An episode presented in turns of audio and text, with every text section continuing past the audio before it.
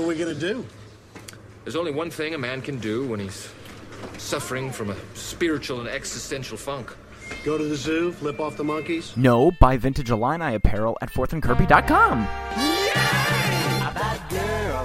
That's right, fourthandkirby.com. We wear their shirts, we love their shirts. We're partnering with this great company to create vintage inspired, high quality, and well designed University of Illinois athletic apparel. Fourth and Kirby's got a great online store that'll make you guys feel nostalgic for campus with original designs and designs inspired by artifacts of the past. You can even check out TCR inspired collections as the football season progresses. They're run by alumni that are putting their skills that they honed at the U of I to work and are giving back to the Illini community, so check them out at fourthandkirby.com. That's F O U R T H and K I R B Y.com. Ed, I'll be down there! And I'm going to look good.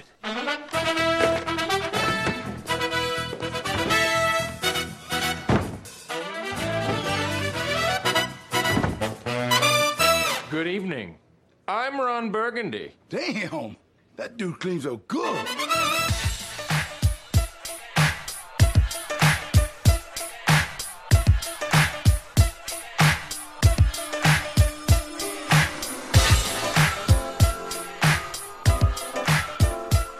Welcome to the We Know You Have Sand Illinois podcast. I'm Brandon Birkhead. I'm here today with Brad Repplinger, returning from his hockey hiatus. We're here today to talk about the Illinois basketball season and help wrap it up and put a bow on what was just a slog and grind and just kind of a miserable season overall. It was oh man. hi, first of all, hi Brandon. Hi everybody. By the way, this I have not returned fully from the hockey hiatus. I've got it. There's a game today, which, by the way, if you're in the greater Rockford area, um, hopefully you were uh, at uh, at the game today to witness a, a, victory, go three in a row here, try to get uh, some minor league hockey teams into uh, into the playoffs. But that's a whole different podcast. Oh man, no, good to be back, and uh, and top of the morning to you, by the way, on a on this the St. Patrick's of days. Yep, it's a great day, man. Always. When we're recording this, by the way, I should say, when people are listening to this, everybody's probably just a little hungover. So again, I'd say, what what was your your best hungover uh, remedy, man? I'm a I'm a McDonald's breakfast guy through and through. Oh man, I I had nothing to help solve it. I just like had to ride through it. I'm one of those guys. If I had a hangover, it lasted like a day. Like, oh man. Basically, the only thing I could try to do was wake up and eat something and then fall back asleep and just wait it out. There was yep. nothing that works. Oh, the midday nap is The only thing that works is preventing it by drinking a lot of water before you go to sleep, but it's quite easy to forget to do that. There you go. But anyways, yeah. Hope you all drank some Guinness or some Killian's, the underrated Irish beer. Had a fun time. Yeah. Killian's is good, man. It's it's okay. I mean, between that and Guinness, there's a no. It's no competition. I said the underrated, not better than Guinness. Man, calm down. Fair point. Fire takes. Let's go. Let's well, get into this. I guess the first take is I'm just kind of happy this is over, Brad. Like I'm mm. free. I don't have to watch games anymore of Illinois basketball this season. I don't have to turn in and just watch it. I can just take a break. You know, I have three, four months. You know, just freedom. Yeah, I'll. So I'll. I kind of disagree, but I kind of agree. Here's there my thing. nothing else that they could have done this year. It was done. Like, oh, it, for sure. The goose was cooked, and it was cooked for a while. And I just, we knew this was coming, oh. and we'll get we'll get to this a little bit later with the season predictions from the beginning of the year. But th- we knew this was coming. Just, I think the thing well, about this- okay, we knew a tough season was coming but no one predicted a 21 loss season or 22 uh, loss was it eh, some of us did but uh, we'll get to that a little bit later no the thing about what I, this season was to to me at least was it, there's three parts to it you had the beginning part of the season which was just the that was like the meat grinder of the season. You had the Gonzaga game, which ultimately turned into the Iowa State game. Um, or wait, no, the Gonzaga game turned into the Xavier game, which turned into the Iowa State game, right? Or did I get that bass backwards? Well, we lost four in a row: Georgetown, Gonzaga, Iowa State, Xavier. Right. You you ran into uh, a tougher slate uh, earlier into the year. Pardon the Georgetown game.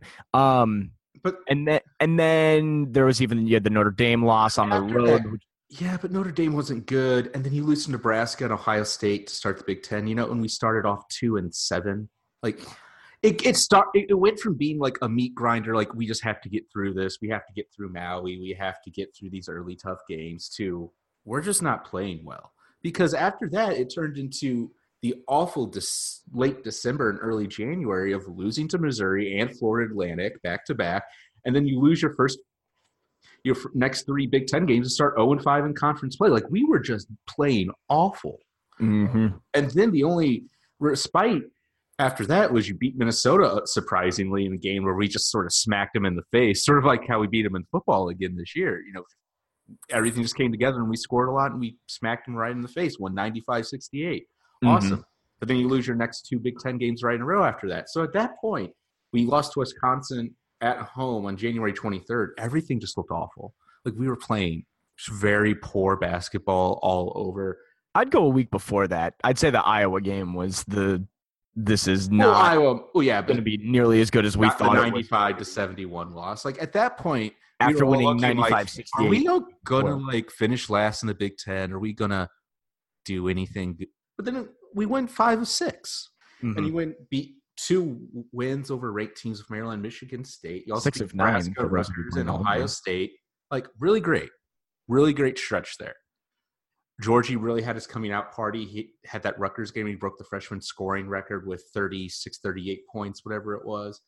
You have a really tough home win against Nebraska, even though Nebraska was really in at that time. You know, beat Michigan State, beat Maryland. That's good. That's good. Beat Ohio State, who you know they're not that great of a team, but still take on the road. on the road. You know, that's great. But the problem is, after you get that win, those wins, it kind of all fell apart again. Down the stretch from that point, they only won one more regular season game, and that was over Northwestern. Yeah, I mean, so it back to the the kind of the three stage thing that that stage one your non conference slate where again like you mentioned you lost lost to Missouri lost you to Florida almost- Atlantic even Maybe was- say stage four, where you have one Bad. rough start, two we're really bad, three hey look there's life now, and then four like oh just kidding. Well, I well one, yeah, just a rough start, and then stage two, I'd go we're we're pretty good, and that was the you at least you know you want you win six of nine games between from Minnesota to Ohio State, and then stage three is the uh, well, I guess we're not quite what we thought we would be, and I guess the most frustrating part about this season is after having won four consecutive games and then venturing eh, on the road, Kohl Center at Wisconsin, that's a It tough game. I mean, it felt like a turning point at that point. Like it, it. I know a lot of people are tweeting the "we're back" thing, even though that was very premature, as I've said many times. But you know, the fans were feeling great. Like there was some energy and Oh, yeah. excitement, and then it all just went away. And, well, and, and it went We- away at the Penn State. to beat Wisconsin on the road after that thing, but when you lose to Penn State at home, that was that's where the knife. and then that's where crushed by Purdue on the road, which I even so, but even still though, I from a, a what I like to call myself a reasonable expectation Yeah, we fan. were going to lose to Purdue, but the way we lost was it, it, it exposed us to look very poor. And then you come back and beat Northwestern, but then you lose to Indiana big. that I was going to say Indiana and Penn State. So the fact that you didn't beat Penn State Especially twice in and Indiana, was a must-win to not finish bottom four game, and we Yep. lost. Yep. Which again, it looked like the team had potentially turned the corner in big games earlier on in that uh, in that winning stretch. So, and then the final stage was Big Ten tournament, which ultimately that they looked that team in the Big Ten tournament looked exact. You know, we are who they thought they were. Well, that They Northwestern game, who they were. that Northwestern game was awful. I'm just shocked that they won it. Mm-hmm. Georgie fouled out going into that overtime. Georgie was the only player working that whole game, but in overtime they hit some threes, you know, and win it. But Thank you God. shouldn't be playing a game like that against a team as poor as Northwestern is. Mm-hmm. And then you do, and then you beat them, and then everyone basically knew that Iowa was going to crush us, and then they did. I, I was just, I should have bet Iowa minus everything. I should have finally actually gotten into the world of sports betting for that one because I was I was more sure of everything. I Do was we know not what the line? What was the line on that game? minus five Iowa. And it was Oh, like, I- good I, knew for sure we were going to be losing by like 20 points, and it's pretty lost by 21. There was just not a shot there. I was a bad matchup for us, Uh, and that's just how the season ends. It started with a whimper. We came, we looked like we might make something of it in the middle, and then it ended with a whimper. If we're actually to look at this at a more holistic point of view, the non-conference play, yes, was much worse than we expected. We expected to, yes, have a losing record. This is one of the toughest schedules in the country, and the toughest schedule Illinois maybe ever played. But you still expect if you're, if we're going to say that Xavier, Missouri, and games around that nature, Georgetown are 33% chance win games, if not better. You expect to win one or two of those. You should not be losing to FAU. that ultimately is I, for You me. You can't lose that game is what all those did it. Yeah, you can't lose to if you're going to play a super tough schedule and play in the toughest Maui ever. You can't then lose to FAU in Missouri because Missouri Mm-hmm. is garbage this year. Yeah, So or even Notre Dame on the road, or you know, Or a- Georgetown at home. exactly Georgetown. Those are at all home. I'll even, non-tournament teams. I'll even and- throw in Ohio State at the United Center. I mean, yeah, that was a gettable game too, but it's all understandable that it happened. It was disappointing. But if you go into Big Ten season, seven and thirteen is pretty much right what I predicted us to be in conference play. I think seven and thirteen is a pretty okay step up from let's call let's say they went four and fourteen last season. Let's say if they play two more games, let's be generous and say they win one, so they go five and fifteen last season. So it's called a two game improvement in conference play this year. That's fine. Mhm. But the problem is the wins were also packed into one little area pretty much that it makes it not feel like it should. Like if those wins were more spread out and it was more 7 and 13 so we win one, lose two, win one, lose two more of that nature rather than we pack them all into one stretch. Mm. Maybe we feel a little bit better about how that went because we started Big 10 play 0 and 5 and we finished it 1 and 5. Really disheartening to have That's to go through those stretches. Pretty So telling. if it was more spread out of those wins, you feel a bit better. But if you look back seven and thirteen, there's not really too much to complain about because let's just say the conference schedule gets a lot easier next year. I mean, non-conference schedule gets a lot easier next year. We improve to go nine and eleven next year in conference play. It's not a huge jump up from seven and thirteen, even eight and twelve. That could be good enough to make the tournament. hmm So seven and thirteen is not the worst thing to- look at, but it's just that they all came in that one stretch, and it makes you feel like why did we finish so poorly and start so poorly at the same time? I think it's because these games and some of these losses are coming against non college basketball known powerhouses. You uh, know, for example, again, the Florida Atlantic, Penn State. the Florida Atlantic game, just that that hurts. Penn State, you nailed that. Um, even like Minnesota, to an extent, you had um, you had Well, the yeah, they first got revenge on us. They beat us really bad if we beat them good, so it sort of erased that goodwill of that win. Yeah, yeah, and then the Nebraska loss early in Nebraska, and it just there's, I think the when it comes to expectations in this team with the fans and us being fans, is that everything is transitioned from well, it's non-conference, and basically the only way that you're going to lose to a team is if it's a well-known programmer that you know it's a dangerous game if it's a program that fans would know like a xavier where they've made i think two final fours in the last 10 years.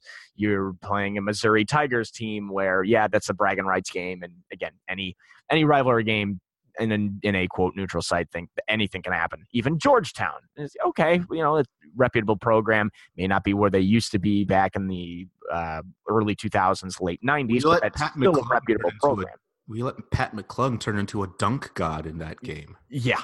Um, and even Iowa State and Xavier. I Iowa think State, that's kind of what one of the disappointing things about this season too is how in some games our defense basic we had teams against our defense literally just try to what's the coolest dunks we can do.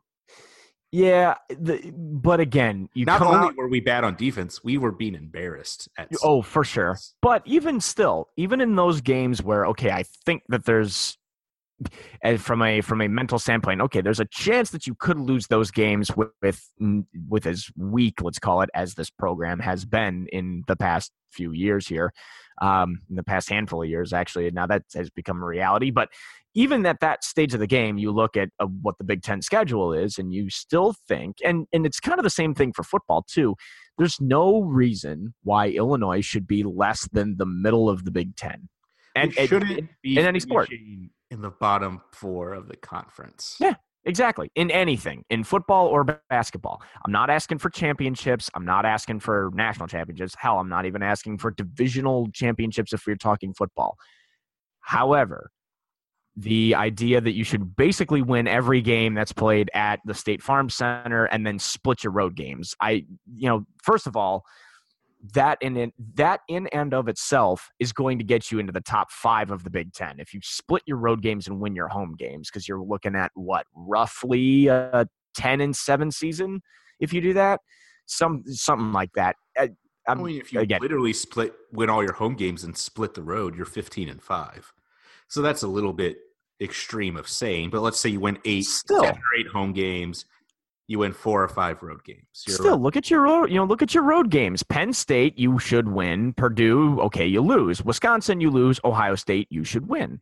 Minnesota, you should probably win that game. A Well, we ranked got Iowa kind of lucky this year. lose. Schedule, to be honest, in Big Ten play, we only played Purdue and Michigan once. hmm And both of those were uh, well. Purdue was on the road, Yeah, but Michigan Penn was State at and home. Northwestern twice. Nebraska, who was bad twice. You know, Even you play okay. Even you play Indiana on the road, and again, Indiana's not Indiana's not that good. right, but you still lose that Assembly Hall. Fine. I'll I'll every, even lo- every pretty much every conference loss we had is understandable. I don't really know if it's that great to break down each one of those. I but I think overall just to wrap up my thoughts on the season is this season I think we can get hyped up into like oh this is the first time we lost 20 losses what an embarrassment or we can look like oh wow we did this non-conference play bad but at the end of the day does it any does it matter does it actually matter this season was never going to make the we were never going to make the NCAA tournament. We were never going to make the NIT. We were never really going to do much of anything. We all expected maybe if we're lucky we'll flirt around 500, and we fell a bit short of that. But honestly, who cares? Being uncompetitive is uncompetitive, no matter how many wins or losses there were. right. This season was never about this season. It was all about building for next season. But even in that context, where you start to run into issues is the things for next season. A lot of the things that we took for granted this season as being things that would happen are like we would improve in just didn't happen. It kind of feels like besides adding Georgie Bezhanishvili, who was just total found money as Mm. far as a post scoring threat and It's a story, but besides that, where have we really progressed? It feels like it was just sort of a stagnating year. And it doesn't mean get mad at Brad. It doesn't mean anything. Like it's just sort of a well, I who cares about this season? That it didn't mean anything. Yeah, I mean, I think what we all wanted was to be surprised. Some of us, it was the quality of play from certain individuals. I would assume. Some people thought, you know, hey, or some people wanted to be surprised. Hey, when, you know, a, a big, you know, or you wanted to see improvement on the defense, which was awful last year. Maybe it's like, hey, let's start to see this defensive system do more. Or oh, let's see this spread offense develop more. But right. and in the spread offense, the defense continued to be bad. We kind of just held. I don't even know if you can call it holding serve, but all that's really changed is we have got Kofi Cockburn coming as a recruit. Great. We have Georgie Bezhanishvili, total found money. Ayo Dosunmu, really good freshman year. Might be sticking around for sophomore year. We don't know. Besides that, what's changed over this season? And it's really not much. So at the end of the day, I don't Yeah. really think there is any takes you can have about this season. Some people are upset and like, oh man, Brad Underwood should be concerned. I'm like, no, he shouldn't. It's his second year. It was a, it was an expectedly mediocre. It went a little bit worse than a lot of people hoped, and getting 20 losses is not good, but we were never making the NCAA tournament or the NIT. Like, Right. I mean, well, I mean, the, from an NIT standpoint, uh, if you want to have that conversation from an NIT standpoint, what do you have to win? 18 games? we would have had Roughly? Indiana basically. And Well, you have to win. So you we have to win, weren't going to win more 18 games if the schedule's the thing. let's let's jump ahead here. Let's revisit. Let's revisit these uh, these Well, really preseason. first, let's give our accolades actually before we get into that. But anyways, let's just go through these really quick. Player of the year. For- Georgie. yeah, it's Georgie. like Ayo scored more, controlled more of the pace of the game, but Georgie was our MVP for sure. Absolutely. The clear point in that is that at the end of the year, teams basically just keyed on it, keyed in on if we stop Georgie, Illinois can't do anything. Mm-hmm. Georgie, it's Georgie. It really is player of the year, and biggest surprise already too. It's Georgie Bezhanishvili. No one expected him to. We expected him like, hey, if we can play this guy twenty minutes a game, that would be a huge great thing if he could score like you know six or seven points. Dude, we talked about totally him splitting time with De La Rosa at the beginning of the year. Like And maybe Sam they can McCain. we were like, what can we do to get 40 minutes at center and not have it be a disaster? And it turned out, welcome. hey, Georgie could play 26 minutes a game. He's been so much fun, man. He I, did have I his issues, but a lot of his issues were the same you expect out of any freshman big. But yeah, he took over this team too. And the I, the Yep. love of the fans. He stole like Trent Frazier was our darling, and I still Trent Frazier's still beloved, but Georgie kind of stole all that away. Trent Frazier was the darling talent. Georgie's the face. And and that's something that this program I we should I'll probably put a column together on this at some point, but that's something that this program hasn't had in a long No, time. Malcolm Hill was a face. So defensive player of the year. Uh, we may disagree on this. I'm going to let you go first. All right, I'm going Andres Feliz. Um Interesting. from what I saw in person this year, um, that kid came off the bench in multiple situations to to face some of the tougher guards in the country this season. Um, in particular, I forget who it is, but you had Feliz. You, you had Feliz. There were the first of all the Northwestern game in Evanston. You had Feliz keeping the Illini in that game defensively. That was clutch. You had him on. Uh, he's been diving on the floor for balls all year. Like I, that, Andres Feliz is my defensive player of the year just from what I've seen this season. So on Andres, I, I'd say he's a good defender. He's not bad, but I think you might be overrating him a bit just because of how poorly the rest of our guards defended, especially like Trent Frazier and even Da'Monte Williams. Da'Monte Williams has a lot of physical talent, but he could make a lot of mistakes on defense sometimes that were just frustrating. Especially Da'Monte Williams committed so many fouls that were just, what are you doing, man? What's Da'Monte going on? a half step behind every play, and it's But yeah, really so I think part of that, like, I'm not saying Andres was bad, but I think the clear choice winner for me is Aaron Jordan that's my second place. because of how well he could. His rebounding was so clutch. He was our only plus rebounder, I'd say. And he's the second best rebounder on the team this year. rebounds on defense was great.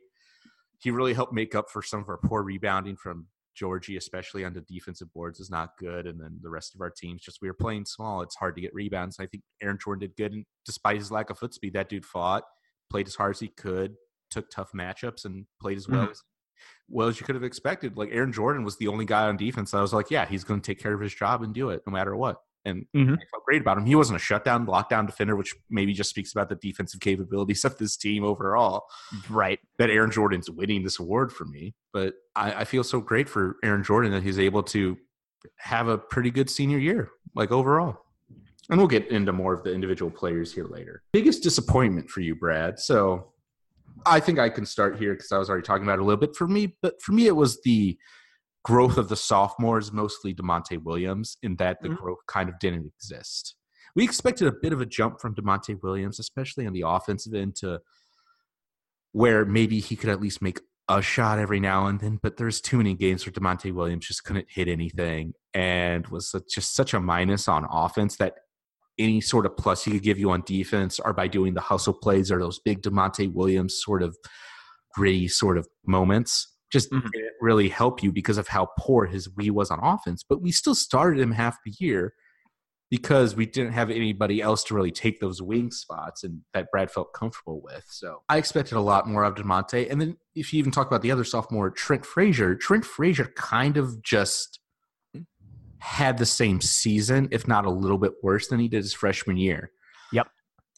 And we expected a bit more out of Trent. Trent looked out of chemistry a lot with Ayo and having less of the ball in his hands. He just looked a little bit lost at times. There's too many games where Trent didn't really make too great of an impact. His defense at times, just and part of his defense, just he's small.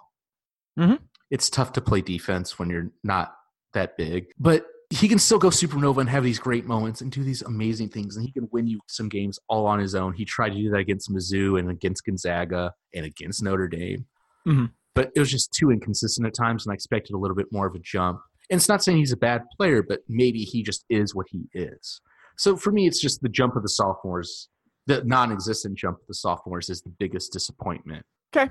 That's I, I, and I agree a little bit. I think Trent's a good pick for that. Um, but my biggest disappointment of the year was Kipper Nichols. I mean, that's Um, probably pretty fair. that I there was there was an expectation after last season that Kipper would at least improve from a from from everything standpoint from an everything standpoint from you know increased three point percentage or not increase but at least be about where he was we wanted Kipper Nichols to slot into the starting role and finally start, yeah and you know, la- providing some decent play. And and at least it became to really obvious really early that that wasn't going to happen. Yeah, no, not at all. And it, from last season, again, here's the here's here's the gap. He's basically he's played a roughly about the same minutes per game. He's 18.1 this year, 19 last year. I believe uh, Kipper was out this year earlier uh, with a hand injury at some point. Uh, field goal percentage is roughly about the same. Three point percentage way down. He was 0.37. He was he was he was basically 37 percent from three last year. He's Yeah, his freshman year, Kipper Nichols shot 444 from three, you know, but not on a high usage. Went to 378 on 2.6 per game. You know, that's fine. But then it dropped to 219 this year. shot the ball less and made less. Um, And same free throw percentage went from 862 to 579.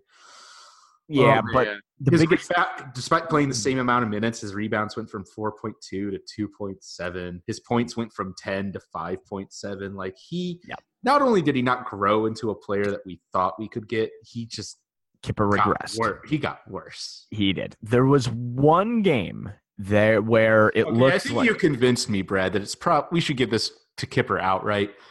I just forgot about it, sort of, to give it to him because it was so bad for the whole season that we kind of forgot that we once had expectations for Kipper Nichols. the one game where I thought he had turned the corner. So this this came after he had played. I want to say it was four or five consecutive games um, from the. I think he he scored like eight points or whatever it was against Northwestern or Michigan or something like that, and then he went the next four games without a bucket. No, I take that back. He went the la- he went the next five games without a bucket. He played very few minutes. We thought, and it gets like maybe he's injured, maybe he's not. We'll see what happens. And then he came back against Nebraska at home, and they absolutely and he lit it up. He put 18 points. Uh, I think it was two for three from three point or from three point land. He shot. He played 29 minutes. Six Underwood- rebounds too. Like it was his game Yeah. year. Underwood put him in the game, and that was a you know what? Here's the turning point because at the beginning of the year, Kipper was that you, you know scoring of pretty well beginning of the year. I mean, one, two, three, four, five, six, seven double-digit point games in the first ten games. Like seven out of ten, like that's fine. But then he only has that Nebraska game that you just mentioned was the only game that he scored in double figures for the rest of the season, and he had. As you said, one, two, three, four, five games in a row with zero points, and he also Mhm. threw in two more zero-point games at Wisconsin and versus Penn State. Yep. Yeah no Kipper Kipper was my kind of you needed a reliable forward. You needed a fo- you needed a fourth double digit score. I thought it was going to be Kipper. It wasn't, and uh, and All yeah, right. so he will he'll be back next year. So we'll see. We'll see, man, because I he could grad transfer. And if Brad Under like I, I would not say Kipper needs to leave. If he wants to stay, stay, because we're gonna have open scholarship for him anyways if he wants it. But Brad Owner might just have an honest conversation with him, like, hey, I don't think we're gonna be playing you next year because we're having Tevian Jones and Alan Griffin, and maybe they'll bring in another wing and recruiting that like they're probably all gonna play over you. Man, Underwood just seemed to be all in on Kipper though. Like in even through press conferences and everything else. That just yeah, but at some point you just mind you just have to accept that he's going to be a redshirt senior who hasn't provided you much in his redshirt junior year. Like, you got to move on Yep. and Oh, play yeah, other guys. absolutely. So yeah, biggest disappointment for sure. Kipper. Second place, maybe the non-jump of Da'Monte and Trent Frazier. Uh, what is your best and your worst moment of the season, Brad? Can a whole season be the worst moment? No, I'm kidding. That's what it kind of feels like. Is that it almost feels like all the bad moments of the season are just like one combined just thing. Not yeah. No, I. I like was- every moment that's like the worst moment is like the same story. I'll go. So the. I think Best the- moment is the Maryland win or the Michigan State win. Pick your choice. or you could even argue Gonzaga. I mean, I. ugh. So as I'll go as a team and then as a fan. As a team, the best was um, the the the best by far was the Michigan State game. That was that's obviously the best moment that the team had. Um, I disagree. I'd go Maryland just because it was in Madison Square Garden, road game, quote unquote. And I thought that that win, I feel like the Michigan State win was kind of, we just, we kind of came out really strong and just held on. I mm. feel like the Maryland game, we kind of controlled the whole way, and I felt really good about how we played. I still from from being at Assembly Hall to or State Farm Center to watching that building come to life once more. The the whole man. Remember when the marketing department was even doing the whole like, oh, the roar is back at the House of Pain and all this other stuff. It's like, dude, ugh. Stop claiming things are back before they're actually back. and it it what don't get me wrong they had a night and it was it was fun that was that that still that michigan state game was just super fun the fact that it was at home was no, big it, well, it was, but I'm just, The- one you want to pick. The worst moment for me was or the the worst moment at least from the team standpoint um it can be from your own personal standpoint. i think that i think that iowa game was really bad Which one? the the yeah right um Both were pretty bad. yeah both are pretty bad um i might even Featuring throw, Tyler Cook dunking on us at will. I might even throw in the Ohio State game at uh, at at the uh, at the United Center. Man, that that was I think that was the one moment that everyone realized there was a big problem. and it wasn't it wasn't good, man. The fans that that were not happy about it, and those are Chicago fans. They're not Champaign fans, so that was the that's the time All you get to see that team go. But my personal favorite, best moment of the year is at the Nebraska game when I'm sitting in the in the cross aisles in the in the main concourse and the what used to be the B ring now it's the Legacy Club or whatever I forget what they call it. Um, or no, I take that back. I'm up a level from that, and I'm uh, I'm shooting photography down. Um, and De La Rosa gets the ball for the first time in the game, and the, a guy from the first row of the 200 level. All of a sudden, you hear, "Oh God, here we go!" The second he touches the ball in the paint, that was that was hilarious. Was hilarious. he saying it like, "Oh no"? Oh he yeah, the ball, or was Absolutely. it like, "Oh man, he has the ball, man, he's going to put it in"? Oh no, it was you could you it's, oh god, here we go. And it was like it's, and sure enough, I think he he put the ball on the floor once, tried to go up with his left hand, completely just cold missed it short. Oh, it was beautiful. That that that moment in that game again where Illinois almost lost the game by missing all of the free throws late.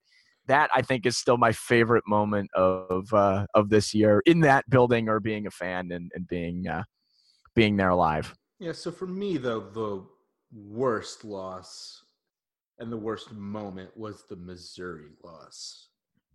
Because you were there. Well, I was there, but that was the one game where I actually, at the end of it, was questioning the effort of a lot of the players because we were so lifeless. Trent Frazier was doing his damnness to try to win that game. You know, he Hot was playing. No, he was. He was trying. He was playing as hard as he possibly could. But in that game, we had nothing from Ayo. Giorgi was shut down. Basically, it was a close game at halftime, and we lose the second half, forty to twenty-eight to an uh, what was, ended up being an awful Missouri team. That game just it means a lot, and we had it, and we basically just died on the court. Like that second half, we just gave up and died, crawled into a ball and just gave up, and it was awful to see. Trent Frazier though, twenty eight points in that game, man, six for 13 3. I was there for my brother, who like is not a big college basketball fan, but he went with me anyways. And yeah, Trent was so great, but everyone else, I'll just assume when that game gave you two points. You know, Yep. it was just a bunch of nothing. Just Yep. it was awful. It was, I'll- and it was one of those. It was the true moment where I was just like, man, I really, really, really don't understand what's going on. Because we mm-hmm. were on defense in that second half, it was a nightmare. Offense, our offense was pretty much the Trent Frazier, please save us. Yeah. Yeah, that uh So that was for me, and just how important that game is for people from this area. Man, because that again, Illinois fans way outnumbered the Mizzou fans. You could feel the energy. I felt for sure we were going to win that, and maybe it would be the moment that sparked a bit of a revival of the season, and we died on the court. never fun. Uh biggest uh or or most improved uh player, Brandon. Most improved player. It's a tough category to be honest, because a lot of our returning players really didn't make much of a jump. You know, like Trent kind of had the same season. Andres is a newcomer. So Da'Monte Williams kind of didn't do the same. So if you had to give the awards to Aaron Jordan, Fair enough. Uh, most improved for me is Tyler Underwood. Um, he got uh, got some more points this season. Underwood put him in. He played more minutes uh, on well, average. he's- he couldn't play last year though. It was a transfer year. So I don't know. Yep. Yeah. counts, so yeah, I was gonna say, you're no, going he got he scored more fine. points than he did last year. Uh, you know, he, he out rebounded, assist. He improved in literally every category he could. So Tyler Underwood's my most improved player We'll of- talk more about Tyler later, but of the season. Uh, our our preseason Final Four picks. This is fun. This is really fun because we all got three. I think I think we all get three out of four correct. no, no. Well, there's no way that I can get all the final four left, but at least me and you, all four of our picks made the fi- made the NCAA tournament. Uh, Oregon barely's going to get in, but we're They all won right the Pac-12 here. title, so that's they're in. Yep, thank you, Ducks. But we're all right. I was gonna say they got in. It wasn't pretty, but it Pretty got nice. got the job done. Your Kansas, ta- your Kansas pick when your worst team is the 17th ranked team in the country. It's not a bad thing. Um, Because I basically, from the preview show, oh, by the way, if you we should- remember, but I was basically like, I don't. I think it's predicting Final Fours is ridiculous because there's always some shock teams. So I'm just basically going to pick the best four teams. yeah, no, absolutely. It's the uh, similar the to the Blue Blood program that that Bill of the teams I Conley wrote. picked- well, two of the teams I picked might be one seed. So We should we should I probably it, for the list for the listeners that are still listening to this godforsaken show.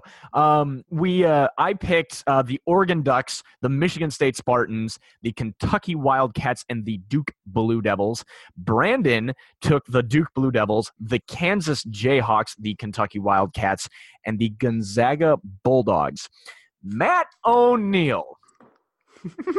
he can't Matt- defend himself, so it's fine. Matt We can make O'Neill took the he took Virginia and Kentucky. He took the Virginia. picks. We all Yep. took Kentucky. You know, and Kentucky didn't have that great of a year, but Kentucky can always make a tournament run. They They're won fi- the national title with like their the worst country. team.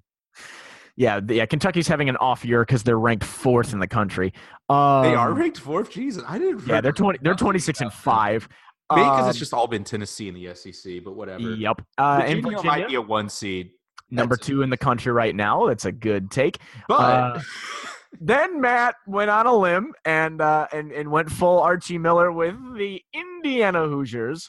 which may not make the tournament at this point. And It's how going to be close. We're, we're recording this how do you- so and like, how do you follow up that pick? You follow that up with the Bobby Huggins is is West. Virginia Mountaineers.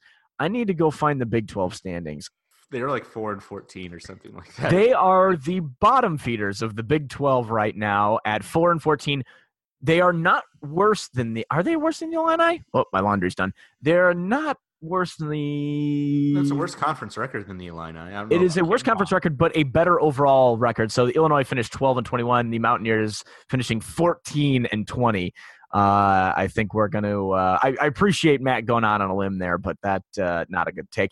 Uh, total wins at 13 and a half. Brandon and Matt both took the over. I was the sensible one and took the under. Again, I.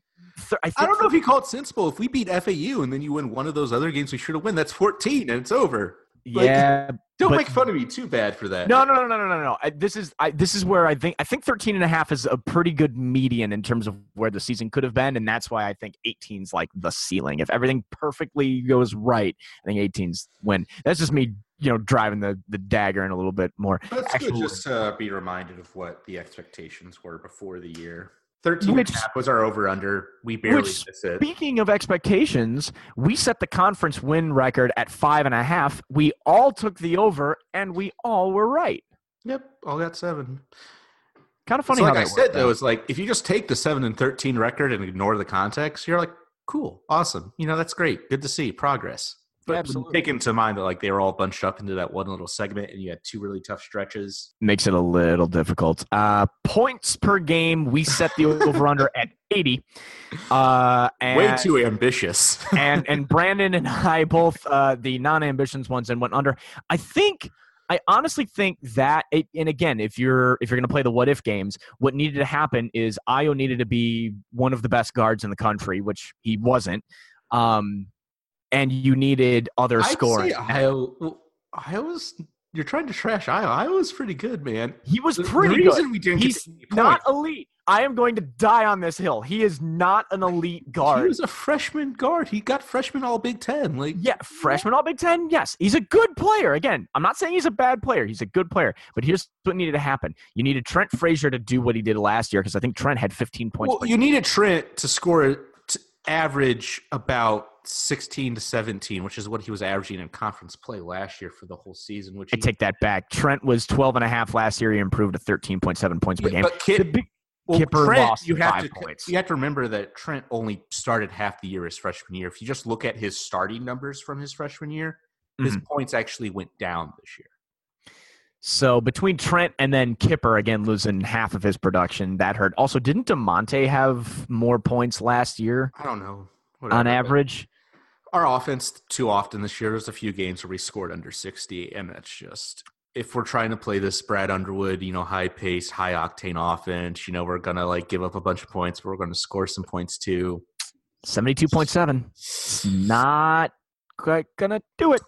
Not Um, awful, but whatever. Now, uh, interestingly enough, though, the three point percentage last year being 0.326, so 32 per, 32% from three point land. We all took the over on that this year, and the Illini did improve to 34%. the So, reason I went over was for the same reason I said of like we lost Mark Smith, who was jacking up pointless threes to down our number in 2017-18, and we My improved that. But God. still, man, three pointers I think is one of the areas we really need to improve next Mhm. season. So our best three point shooter probably re- for next year is Trent Frazier. But the, the thing about Trent Frazier is he's not a catch and shoot guy. No. He's not like the only catch and shoot three point shooter I feel confident in that we have is Tevian Jones. I was going to say, it's a lot of our three point shooting is really off the dribble, you know, late in the shot clock. We don't really have what we need. I think our spacing sometimes can be messed up because at certain points when you're playing guys like Aaron Jordan can shoot threes, but it takes him a while to get them off. Da'Monte Williams is really a non shooter. We had too many guys on the floor that were just, you don't have to guard these guys. Right. Hurt us at times letting Giorgi get abused there down in the post. And we, I think we need more shooting. Even though we overperformed our mark from last season, went to 345 Oh, you're right. three point percentage. I think Yep. we need more shooting. Absolutely. Um, turnovers, 11 and a half last Oh, year, or, or 11 and a half was This the the one I was the most wrong on. yeah, we uh, we increased that number to thirteen point two. There wasn't any overly disastrous games. I think they were all just bad. Um, They were all equally bad in performance. with the with the exception of the Michigan State game, where I think Michigan State had racked up what was it, twenty six or whatever it was turnovers. It was ugly. Um, I thought we were going to clean it up a lot. Brandon took the under. Matt and I took the over on that, so we got that right. Uh, by the way, under 11.5, man. I'm undefeated right now. Uh, attendance at 12.6. Uh, the average attendance for the season is 12,600. We all took the over, and we were right. Thank you to a four-game freaking winning Barely. streak. Barely, right. Yeah, at 12 at 12,935, which is still. Well, it also 4,000 helped that we had more weekend non-conference games. Like that this too. attendance number barely got there. We got there. We, we good. Trust the process. Uh, wins over ranked teams. Uh, yeah, we all took the over. We thought there was a, a win over a ranked team, and lo and behold, there were two. So we all got that one right. Now gets interesting because Let's just start with it. We actually put an over-under for Kipper at 12 and a half points. I game. was gonna get. was that was like how hopeful we were about Kipper Nichols. we're getting there. Um, oh Let's just do that one first, man. and then me and you both pick under.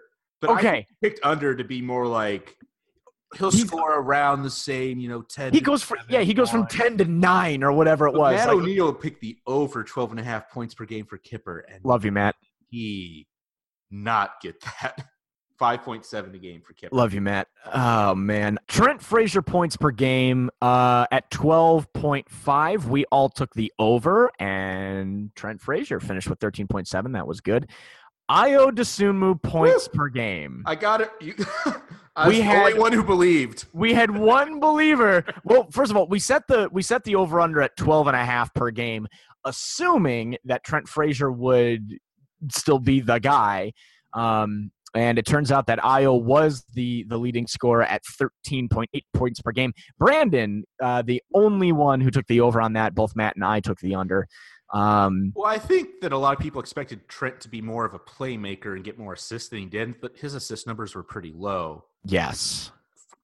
based on what we expected. But Trent was, I, I was able to score a lot more than we thought. His ability to hesitate and drive to the lane and finish was great. His three point shooting was on and off at times, but he can score.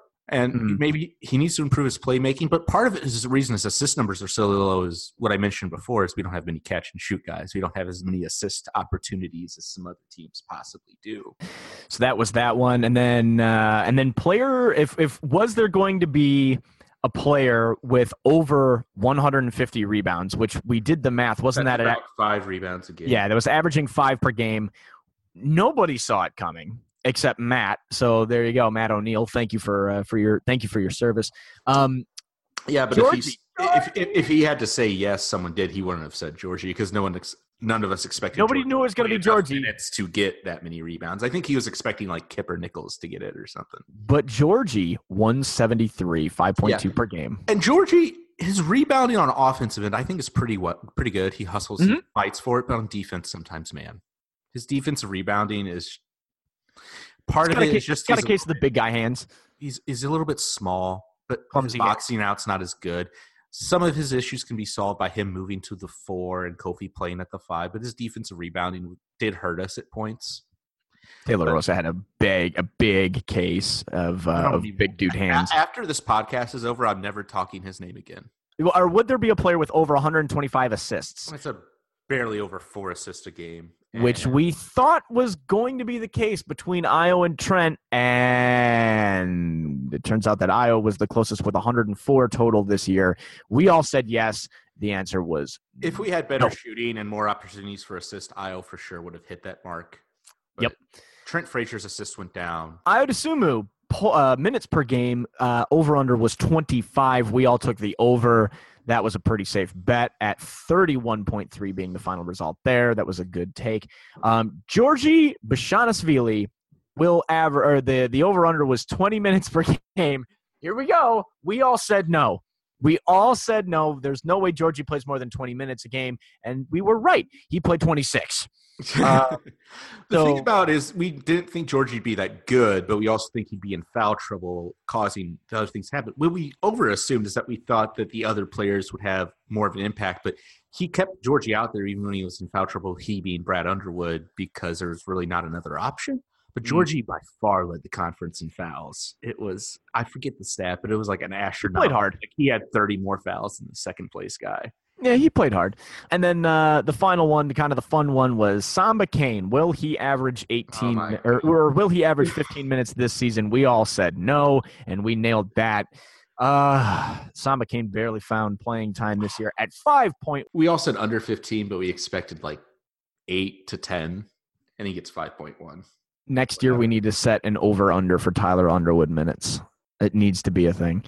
Oh man, But man, revisiting those previews, it just shows. Hey, I think as a again, when it comes to team expectations, I think we all were They about- hit the numbers, but the way that it happened was was a little not bit how we it right. pictured. Yeah, absolutely.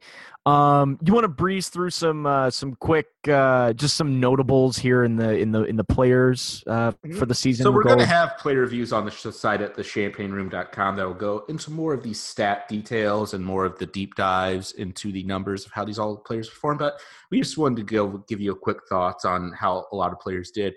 So we'll start with the seniors. First up, Aaron Jordan. You know, I thought he had a really good senior year. It he had a very emotional moment at the end when he when he lost to Iowa coming off the court, just full of tears in his eyes, just very emotional. Like college basketball players and college players in general are mostly mercenaries. We like to think that oh, they love the school and they're coming here to help support you in this university, and they, you know, and they have big, strong emotional connections. Like we like to tell that story because it's what we feel as fans, but it's just largely not the case it's more of a relationship of convenience and like they're going to this school because it was the best offer they had to play at a high sport level. But Aaron Jordan's one of those guys that truly did care about going to Illinois and the university and really loved playing for the Illini. And it's disappointing that this is how it ended for him, but he's coming back as a GA next year, so that should be good. Overall, it's probably a disappointing career for what we initially expected. He was touted as the missing piece. Yeah, I think I think we overhyped him ultimately is what well, it came down to. John Groce called him missing piece, man. So yeah, uh, yes, and John Groce also that. brought a yeah, John Groce also brought a ladder to practice as a as a motivational tool, which hashtag yeah. bring back team ladder. Um, fun. And then go ahead, uh, Adonis. My God, I, here everything Megan will say about Adonis needs needs to be caveated by giving him all the credit in the world for even attempting to play this year. He tore his ACL in the MAC conference tournament last season, and yes. he was playing games for us in November. This guy was not fully healthy for us. And yeah, he was bad. He was bad at a lot of things. He was by far our worst player that mm. played heavy minutes. But coming off what he was coming off of, I don't know what we could have expected really. Yeah, you needed size to give guys like Giorgi. score plus minus was a minus four point one. Mm-hmm. Yeah, you needed you you needed you basically needed a guy to come he off the bench. To, yeah, you need a guy to give you know your forwards a break, specifically Giorgi. Um, you know, down in the paint, and he he filled that space as well as he could have. And for that, we, you know, we, we thank you. Thank you for your service, Adonis. Yeah, you, you, will be forever memorialized by the guy in the 200 level. Shouts to Adonis for giving it a go. Appreciate appreciate the uh, appreciate the breather off the bench. Uh, juniors, uh, you want to just you want to run the list or the? What a smile! I hope he cool. stays so we can keep that smile around. And plus, he that does needs... during warmups. That's cool. Drew yep. Case will be graduating and be a graduate assistant next season. So Aaron Jordan and Drew Case sticking around the program should be good. Tyler Underwood, I think a lot of fans really got unnecessarily critical of him. He, if he was played as all, all the fans on social media were just all over him. And at times he was being played over Alan Griffin and Tevian Jones, which didn't really make much sense. But he only played, I think it was like four minutes a game, maybe. He averaged four minutes a game. Let me let me just take a there look. There wasn't any game where he was really played for a high minutes. Something the only game that he played more than double digit minutes was East Tennessee, and then Evansville. He played eight. He didn't play more than six minutes in any other game. So I yeah. think people just overreacted to it a bit. It was disappointing at times to see, like, why are we playing his kid and not Tevian Jones or Alan Griffin? With how bad Alan Griffin and Tevian Jones were on defense, I can understand him being. Yeah, I'm a little with you there. Anyways, um, Kipper, we kind of talked about can Kipper Nichols is he going to stick around? Or, and if he does, please be better than this year. Please be better. Or please just don't play as much. Andres Feliz, surprisingly good.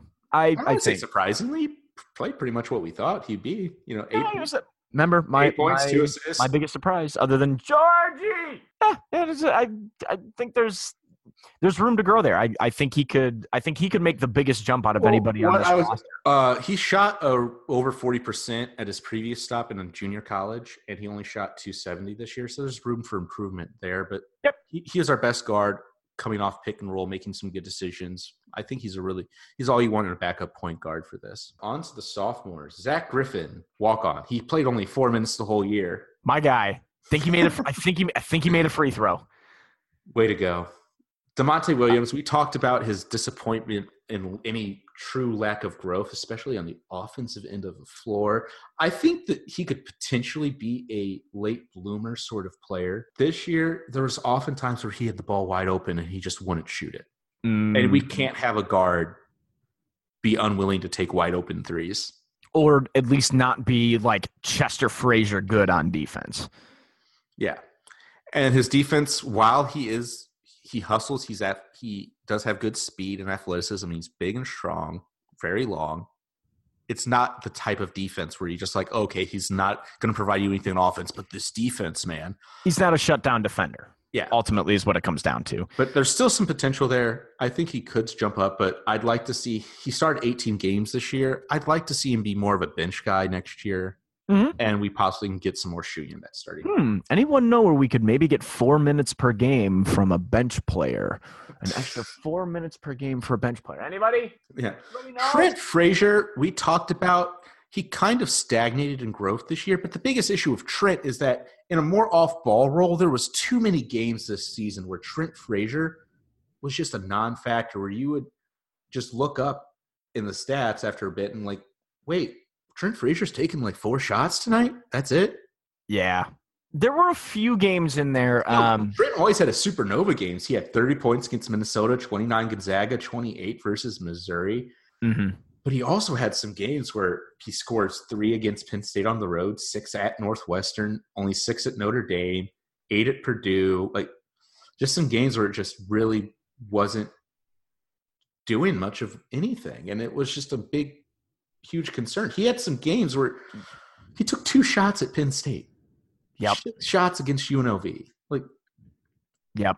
Ultimately, it. I want to see Trent Frazier was- shoot the ball more next season. Yeah, there And was some. see- cons- some Mhm. people thought that he had an injury going down the stretch of his legs because it seemed like every other game he'd like have a oh my god did he like die on the court moment. Yeah, it looked like it looked like it happened But in he the just Ohio the State. drama. He, he just loved the drama.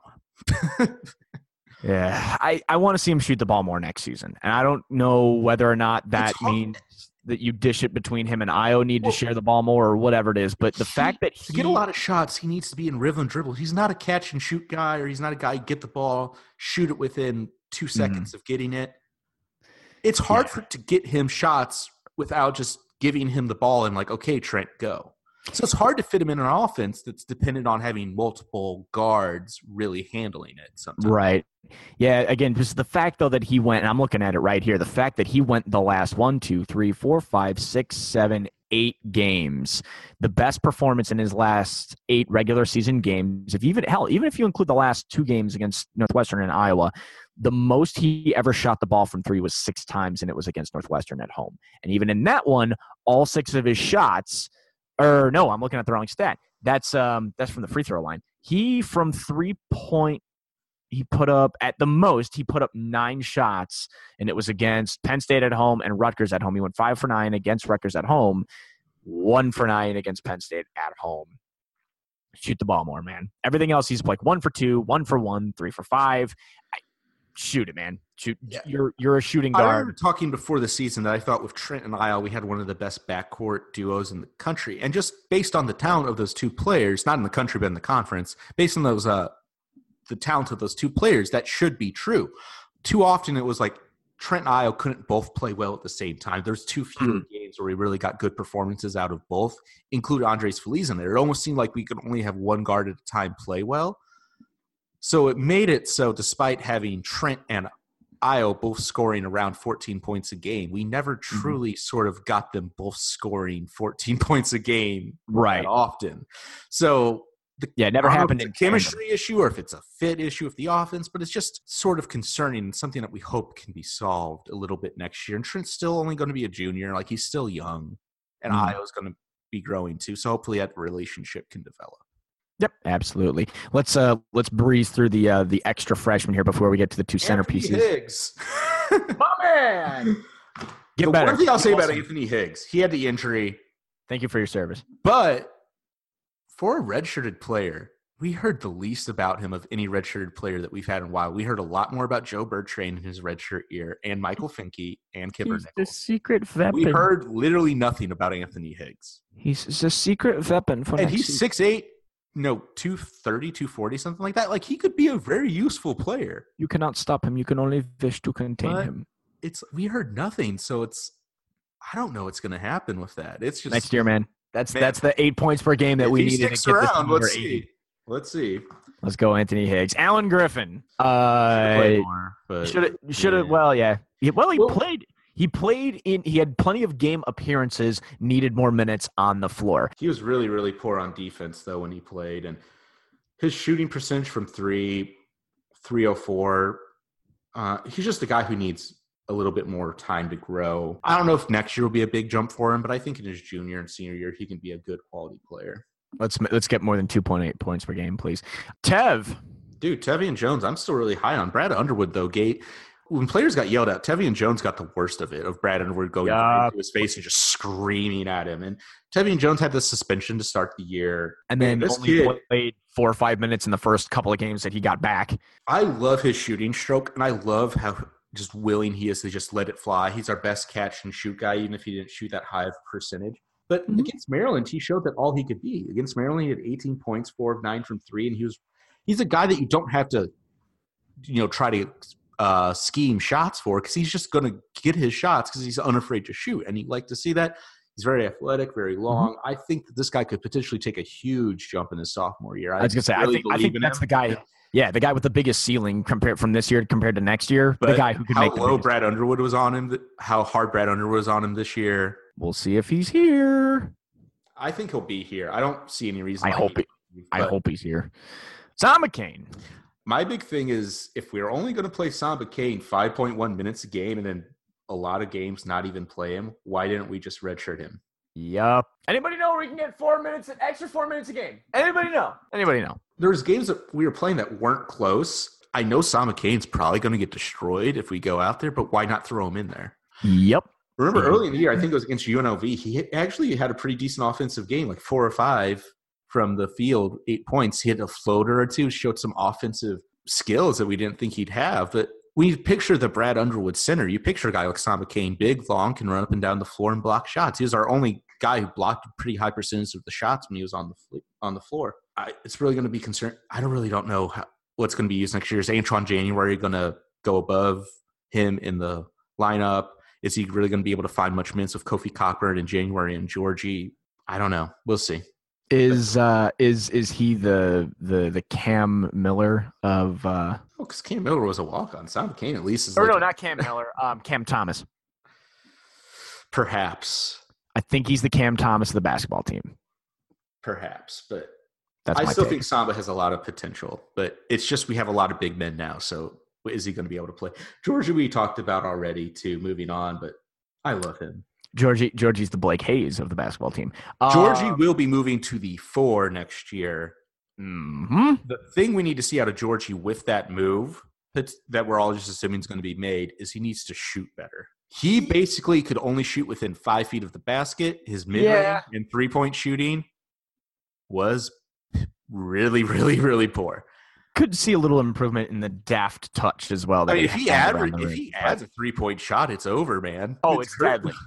Yep. No, yeah. He's he's he becomes he becomes everything. But But thing too, well, you know, talk about so if Giorgi's going to be playing at the four and Kofi Cockburn's at the five, like our offense is no longer going to be the spread four out, you No. know, versatile style of offense. Like, what what are we going to do at that point? Like, it's very strange to see. we're gonna go to the Giorgi's not- Giorgi can pass okay-ish for big money. He's not a ball handler. He's not, you know, a guy who can do the wing sort of things. He's a Mhm. pure post scorer. Yep. So how are we going to solve that with Kofi at the same like?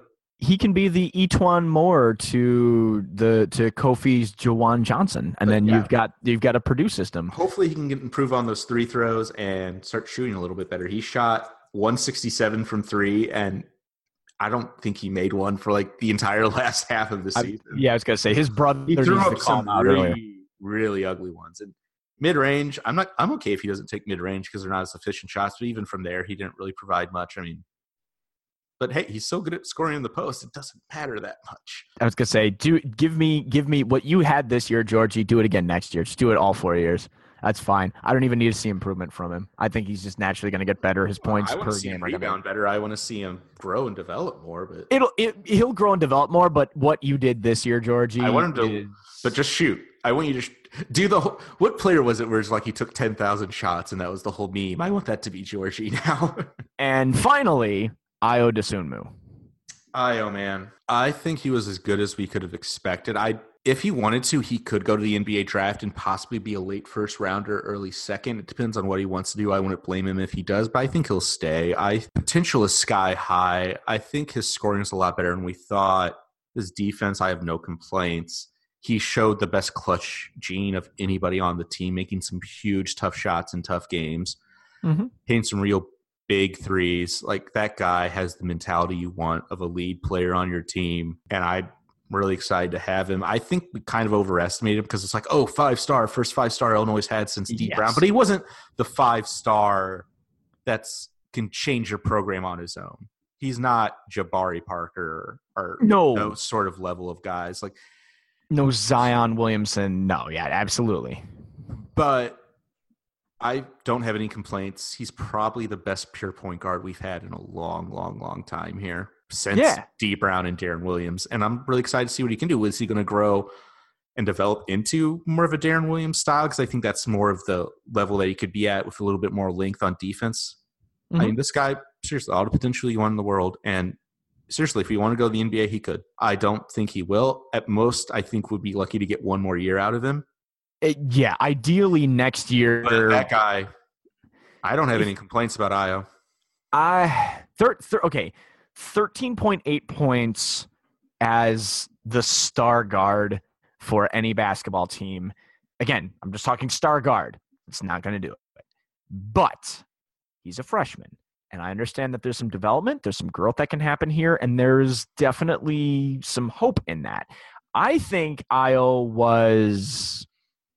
I think he. I, I again. I think we overhyped him early, which is why I was from the start very much adamant about we're, like a, we're very often as Illinois fans looking for saviors. exactly, exactly, and and he could eventually he could eventually turn into a guy that helps create a core of players along because right now He can be a lead guard on a great basketball team. He could be a Yeah. lead player and have it be his team on a great team. But he absolutely if the rest if, of everyone around him. if you so here's here's my thing for next season if you have georgie have if georgie has the year eh, if not a little bit better than he had this season if if you have you have georgie if you have kipper who if assuming kipper stays kipper throws on three more points per game he all of a sudden he's an eight point per game scorer and then Tevian plays full minutes and improves as we think Tevian Jones is going to improve. You throw an Ayo into that mix, And you have Kofi who Kofi Cockburn, let's just say he averages Yeah. like 11, 12 points a game. That team makes the NCAA tournament. Yeah, and, I think and- Ayo, what he needs to and- do this year is really establish it as his team, and he needs to Yes. be the facilitator. He needs to be the main guy driving all the action. I know Trent Frazier's still there, but Ayo's Trent doesn't have the killer instinct. I, Yes. Ayo has a lot of room he can improve in, but I don't have any complaints. Yes, he was a freshman. This is a guy who has lottery pick potential. Hmm And even as a freshman this year, he showed some killer instinct, which is ultimately what I wanted to look for in a starting guard. That it's it's seeming like that's more of a thing. Not a bad start to his Illinois career. I really hope he's around next year, and that's where it just I think he will be, but Illinois fans are going to freak out when he enters the NBA draft without an agent, so he can like go to the combine and all this other stuff. Let's talk a little bit about how you think Brad Underwood did this year. It's too early, I think, to judge him completely. I disagree. I think it's. I think you can judge him Some as a of the coach. problems we had this season were beyond.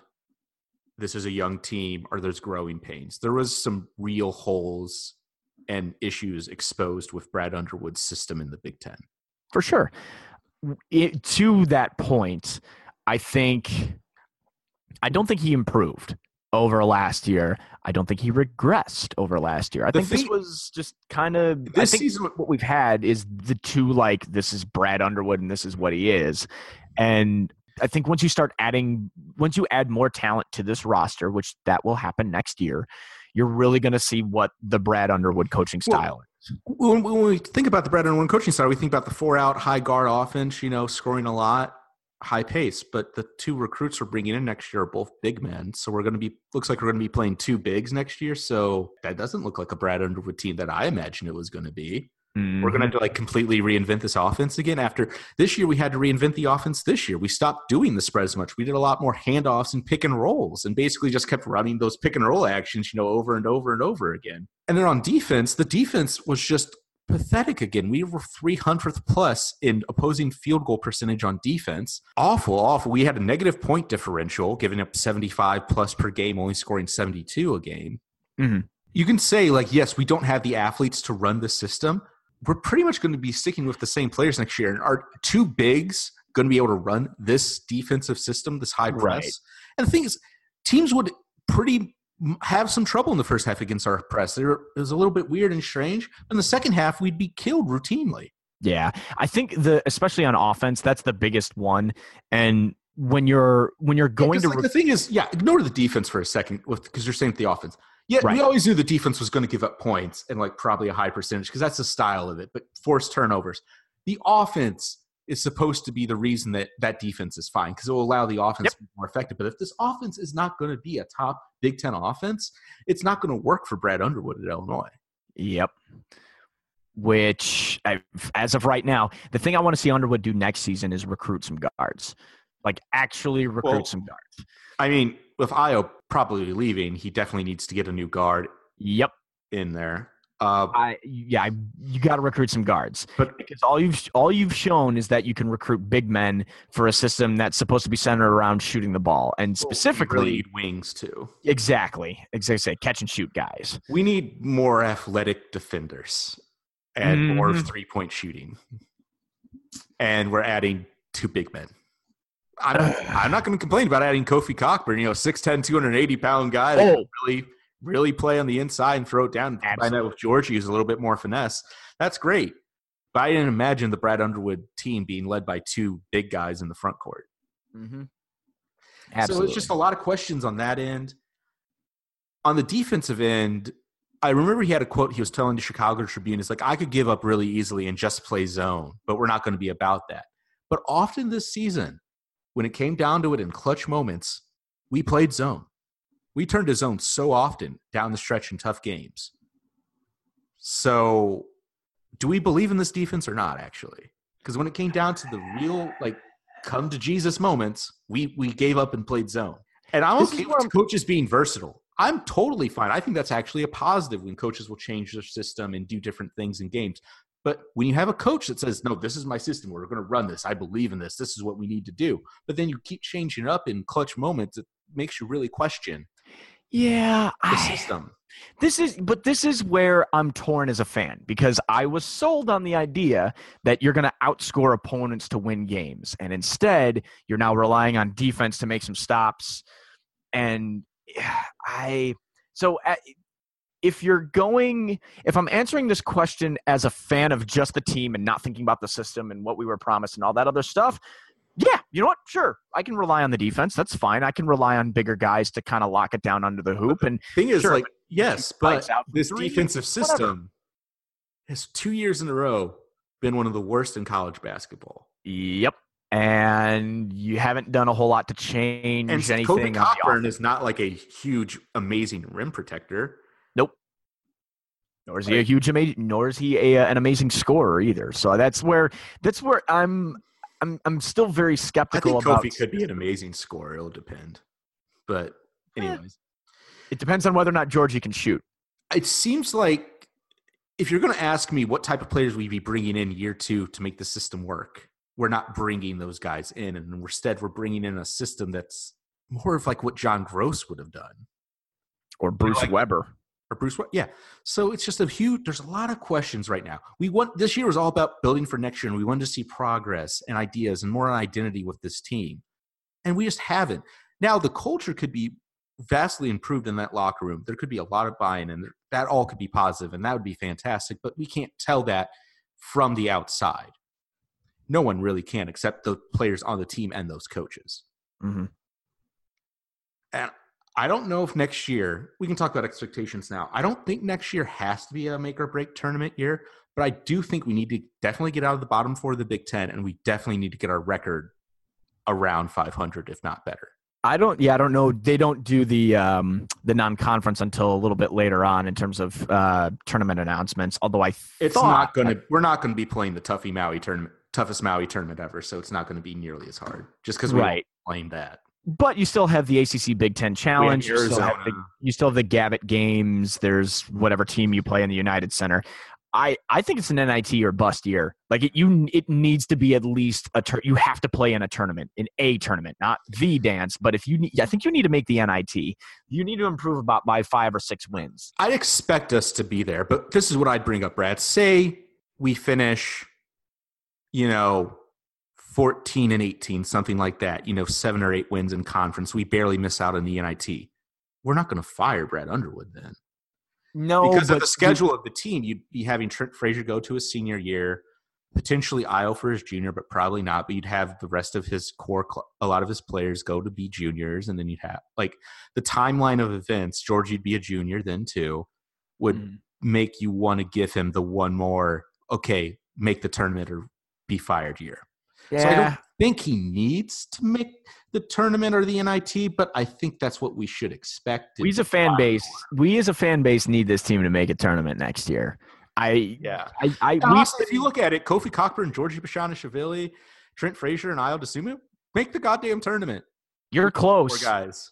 You're really close. I- Just on talent, you should win 20 plus games. Yep. Just on talent. Yep. And if this co and if and if Underwood is the coach that this team needed to reorganize some close games in Big Ten conference play, it, then next year's got to be the year it happens. Because if it isn't, the year after that, I NIT, you're fired. Yeah. I'm I'm I'm getting rid of Underwood if you if he only makes the NIT in two seasons from now The only way With- I'd fire him after next year is if he finished in the bottom four again. In the in the Big Ten. I I'll give you that. Again, it all depends on who you play non-conference. We need to see a lot of improvement. We need to see more shooting on the wings. We need to see some better defense. And overall, about the future, I feel a little bit uneasy. But with the talent coming in, I think that the talent rules the day at the end of it. And I still feel this team can reach the NCAA tournament here soon and hopefully can get back on the right track because Yeah, you got to make a tournament next we year. We need to stop having these seasons. this I, I don't know if between this and the football team i don't know if fans can take it anymore man. I it's it's got to happen next year. I as a fan can take it. A fan and alumni and whatever I, they're do something. I just want to be okay. i'd take mediocre man. Give me six wins every year in a bowl game and then give me just an ncaa tournament berth. I'd, i'm not asking for much I want Iowa's football team, and I want give me I take, Wisconsin. I take being Indiana's football team right now, man.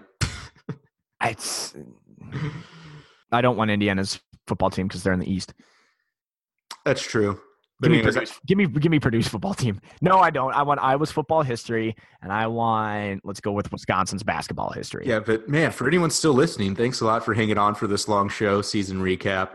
I think overall, me and Brad and most of the people, I think it's yeah, you should be disappointed, but this season was never about this season. It was about next. A lot of uncertainty, but hopefully we can finally start playing games that matter and just enjoy watching the games again. But I'm just happy we have some time off now from the Illini. Go watch the golf team. good. Go watch the wrestling team. Go. Actually, you know what? No. Down Twitter and go outside and take a walk. Everybody, get some fresh air. You've been you've been cooped up for the last four months. Let's go. Get out. Yeah, get outdoors. That'll do it for me, though. I'm Brandon Birkhead.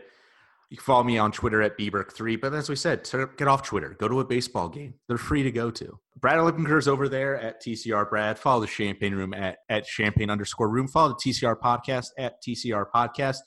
Illinois, another season over, Brad. Hopefully closer to actually being good again. God bless everybody's uh, St. Patrick's Day hangovers. Have a good Monday.